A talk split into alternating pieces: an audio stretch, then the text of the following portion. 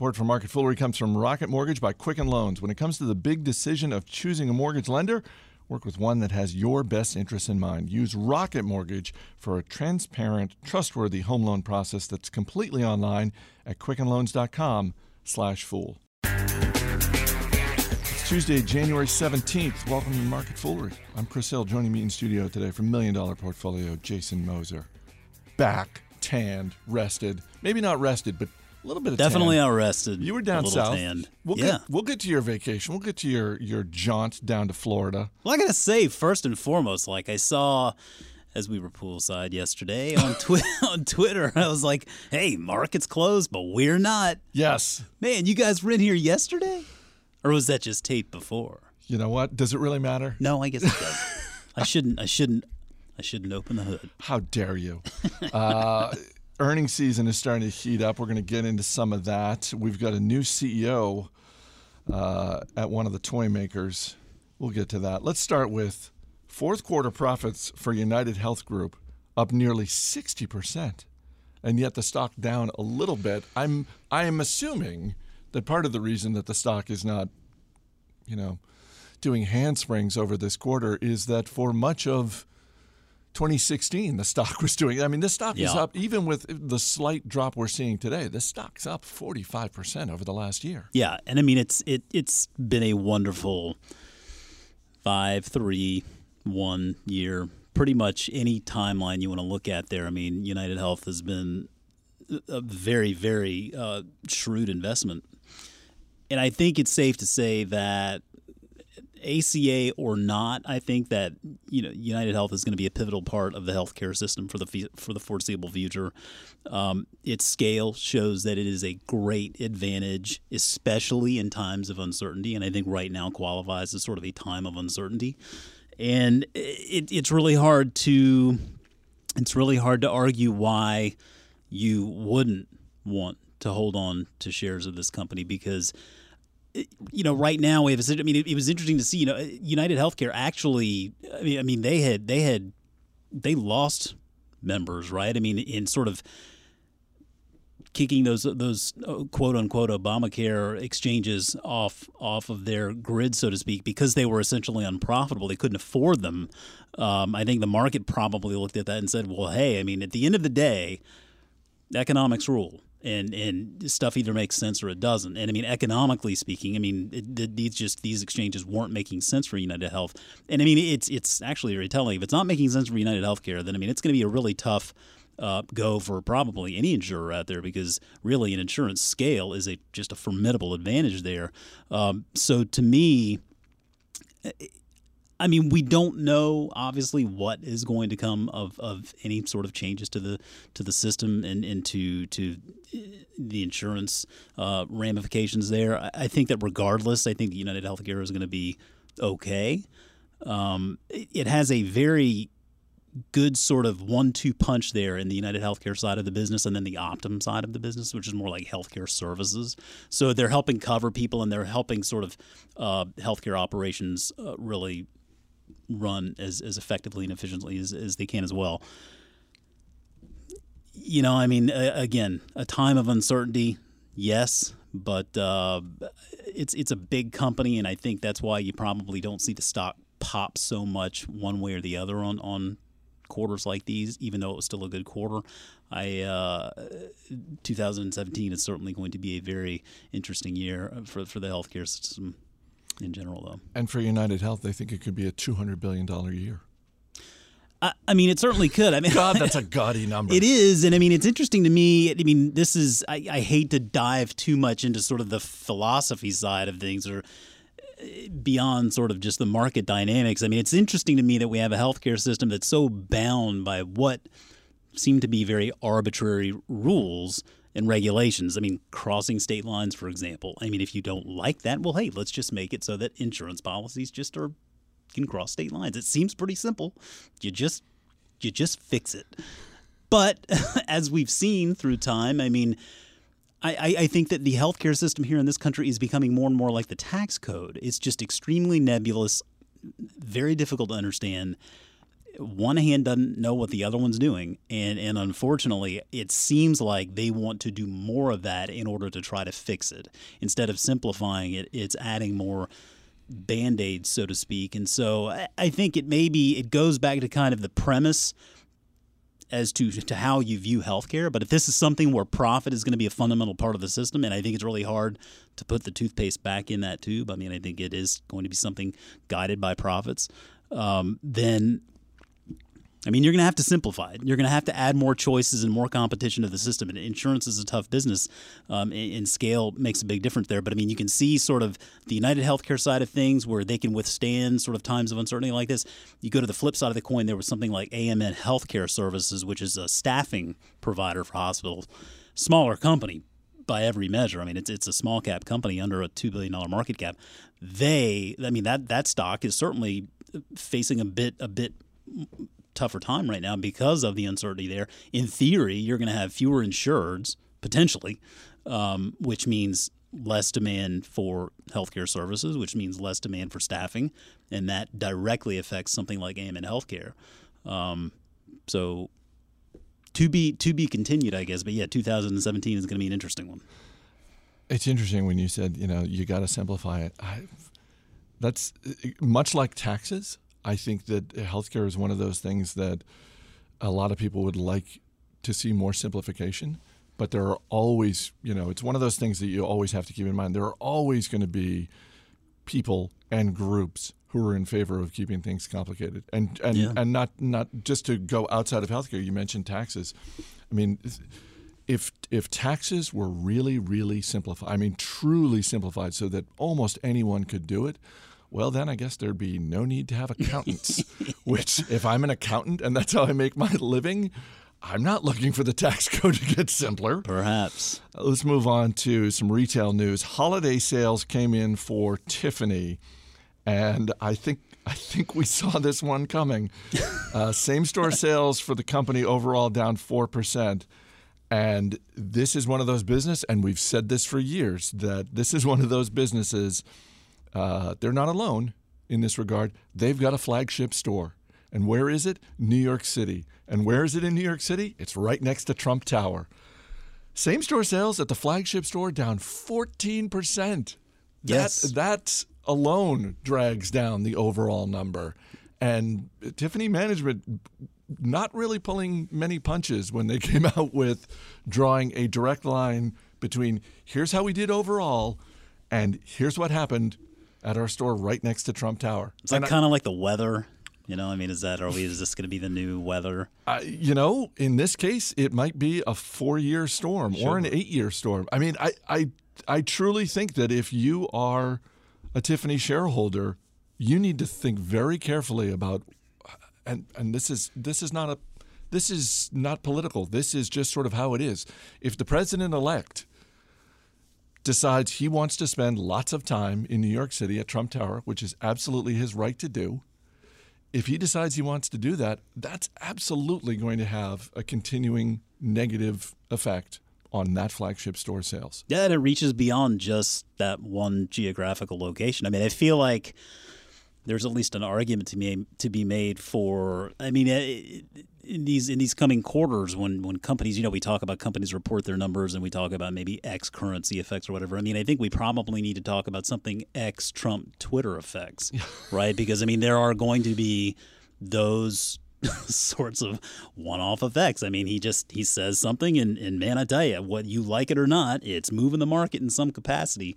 Um, I think, you know, this. I'm not going to get political on this. I mean, I think it's a shame that a lot of people are already sort of making the decision on how these next four years are going to turn out before we've even had a chance to let the four years turn out. I mean, I think regardless, he's our president. You got to give him a chance. I mean, that's just the way it is.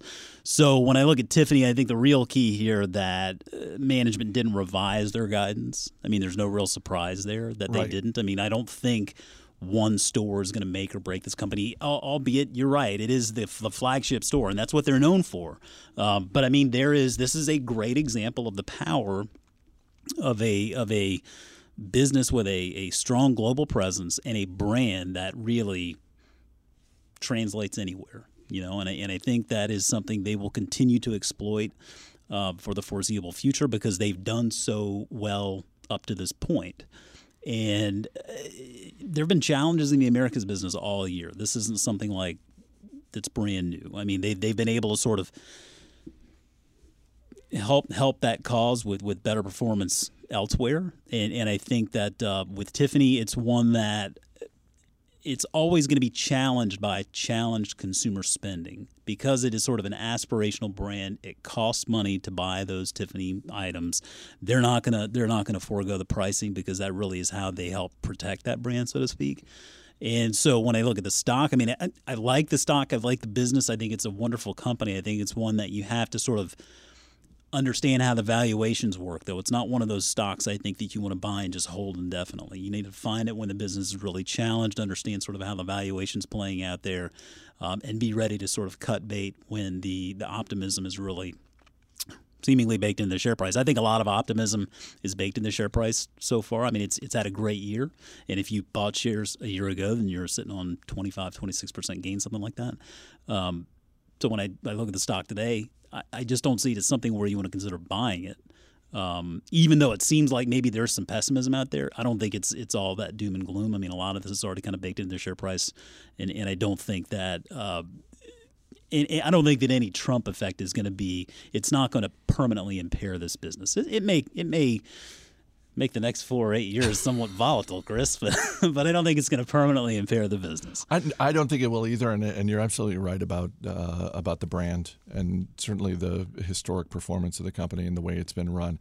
But I do think that unlike, and we, we've said this before, that whatever stock you own, just go ahead and expect right now that at some point in the next four years, there's going to be a stock in your portfolio – Donald Trump will tweet about, and your stock will take a hit, and that's the odds are that's going to happen. Or it, or it could, or could jump go the other way. Yeah, I mean, either way. I mean, that's just it, though. I think don't take each with a grain of salt. Don't don't right be too overly glum if, if it takes a hit, and don't be too overly elated if if it feels a pop because those inevitably wear off. But I think the one business that actually um, is slightly negatively affected is this one because of where it's where the flagship store is located because of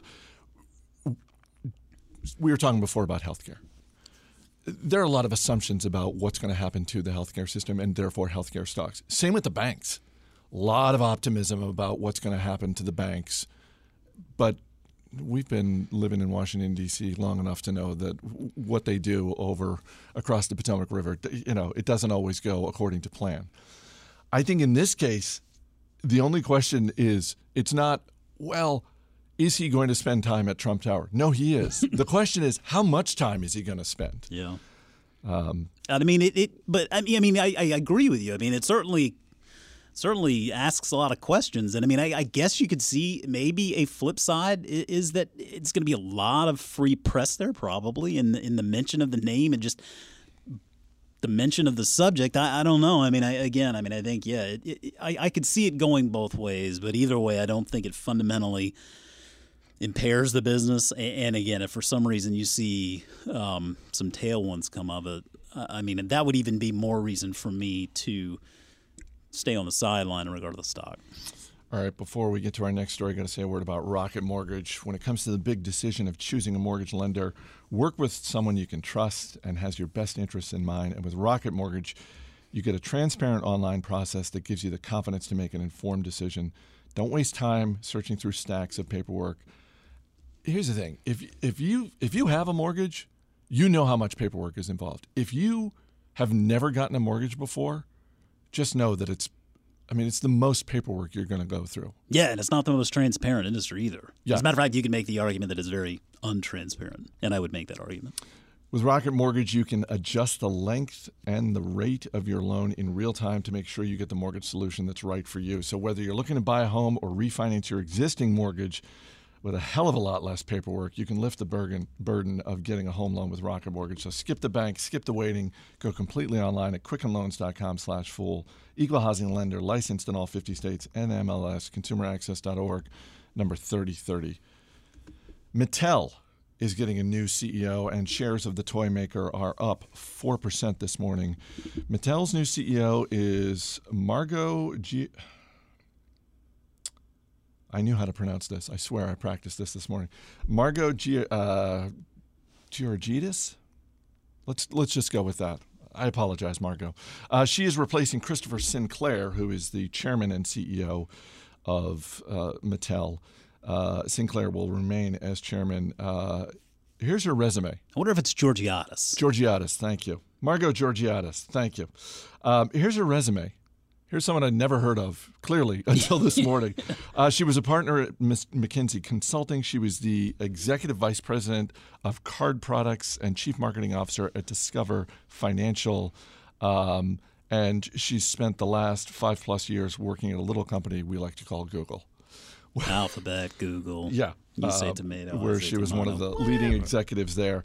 Um, I totally understand the enthusiasm for this new CEO, um, not just for her resume and her track record of success, but also for uh, and this is not a knock on him, but just sort of the last couple of years um, under Christopher Sinclair as CEO. Yeah, they, they just I, haven't been that great. No, they haven't. And I mean, Mattel has been a very challenged business, I think, for a number of years on a number of fronts. I mean, we've read a lot about cultural problems that they've they've had within the company, um, and that certainly goes straight to leadership. Um, and, and I mean, they've they've obviously had a lot of challenges just on the actual business front. I mean, letting licensing go that that was more or less cash in the bank there with Disney and Frozen and, and princesses and all that good stuff. I mean, at the end of the day, I mean, Mattel, Hasbro, these businesses are ultimately deal makers. I mean, they need a, they need they need leadership that can build a, a great business internally, and then they need leadership that can astutely recognize successful properties outside and figure out ways to hitch their wagon to those stars. I mean, it's so simple, Chris. I could probably do it, but I'm gonna let I'm gonna let Miss Georgia Georgiadis do it. And and um, the Mattel shareholders, yes, are grateful. You know, I listen. I don't pretend to say this is an easy call, but I I applaud this move on so many fronts. Number one, I think it's just wonderful to see yet another woman in the CEO seat. I think we need more women CEOs, not less. Um, what's going to be interesting to me is is this going to be a Marissa Mayer situation where she's going into a pretty well established business with very uh, obvious challenges and just isn't able to really turn the tide? Or is it going to be like a Mary Dillon thing um, who went to Alta, Ulta and yeah. really, I mean, executed a phenomenal turnaround there and, and has been successful on every front. Um, I, who knows, really? I mean, it, it it is one though I think where it really is about identifying a lot of that great IP out there and then figuring out ways to cut profitable deals for the company to be able to participate in the success of, of all of that great stuff that's out there. I mean that stuff is already out there. It's just it's just about smart leadership figuring out ways to be a part of that success. And I mean, Mattel is a very good business. It's got a wonderful global footprint, biggest toy maker out there.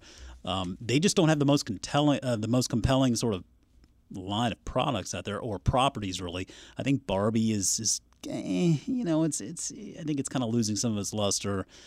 So if these guys can hook up with businesses like Disney, I mean Universal, more to a degree there. I think there are all sorts of opportunities. It's just about getting proactive leadership out there that can really develop good, long lasting relationships and just exploit a lot of that great content that's already out there. Well, I think part of the enthusiasm is, is the breadth of her experience, that she's not just someone who has demonstrated she can execute on the product side. She's got the marketing experience as well. She's, yeah. She, she seems very much like someone who sees the whole chessboard.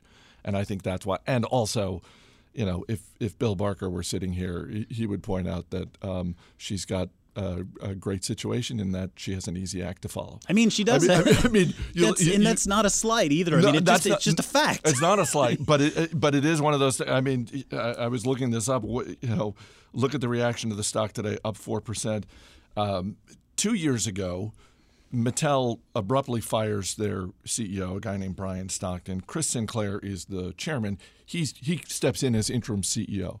Three months after that, they make him permanent CEO. And on that news, shares of Mattel fall to their lowest point in four years. So, you know, Man, they hit him with the hind right there. I mean, that was just. Uh, I think. I mean, you, when you talk about a business that has some serious culture issues, you're bringing in a an executive here who has been part of a business that is, I, I think, for most would argue, has been on the forefront of leading sort of cultural um, change in companies here uh, over, over this over this past decade and beyond. So I mean, I, I think that she's going to go in there with a lot of fresh, forward thinking perspective that this company sorely needs.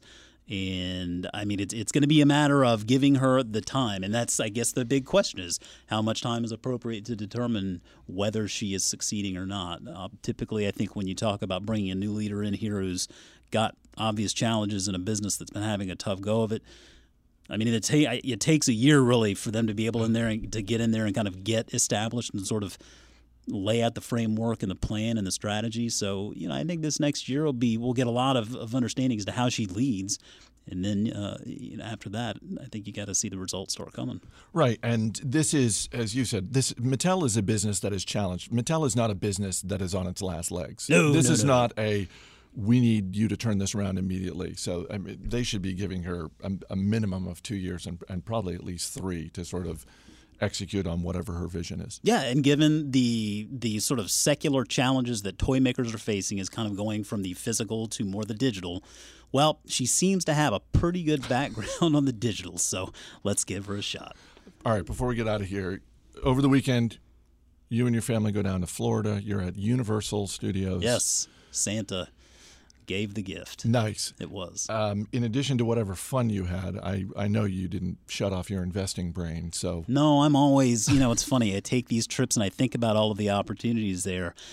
And I mean, right from the get go, I said Santa bought the trip, but really, Chris, between me and you, it, it was me. I bought the trip, you know. And and I'd like to say, uh, I mean, I mean, it was we, my wife and I, because it was basically levered to all of the spending that we've been doing through our household. And so, investment idea number one. And I've been pretty hard on these guys, but American Express, I paid for the entire trip with American Express points. Trip, Nice. I mean, Chris, I just didn't. Uh, I, I I went from like the plane tickets, the park tickets you know, all we had to do was cover the hotel, and that was pretty easy. Now, to my next idea, I found the hotel and I booked the hotel on, of course, TripAdvisor. TripAdvisor, which is why I called you Trip and not Chris because I was thinking of the ticker Trip. Um, uh, you know, TripAdvisor is a stock that had a horrible 2016.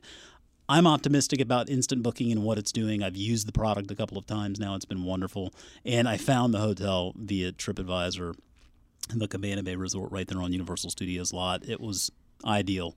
Um, getting to and from the airport, these guys aren't public yet, but I mean, of course, Uber is just simplifying public transportation in every capacity. My biggest problem with this one is at some point when it does go public, it's probably going to be at such an absurd valuation that it's going to be almost impossible Yeah. to like do well with the stock because there are so many great expectations already baked in.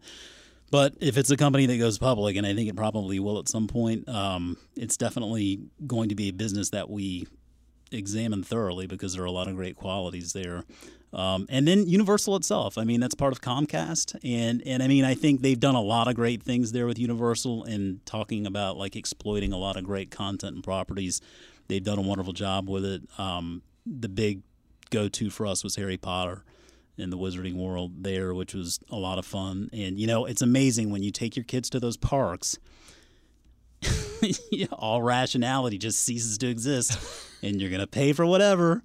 So I mean, it's like those parks and those hotels have to bring in more money in a year than a lot of countries in this world. Um, so just yeah, you look around those places and you think about all of these opportunities, and, and there are a lot of companies out there that are that are uh, that are a part of a lot of success.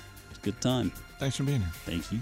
As always, people on the program may have interest in the stocks they talk about, and the Motley Fool may have formal recommendations for or against. So don't buy or sell stocks based solely on what you hear. That's going to do it for this edition of Market Foolery. The show is mixed by Dan Boyd. I'm Chris Hill. Thanks for listening. We'll see you tomorrow.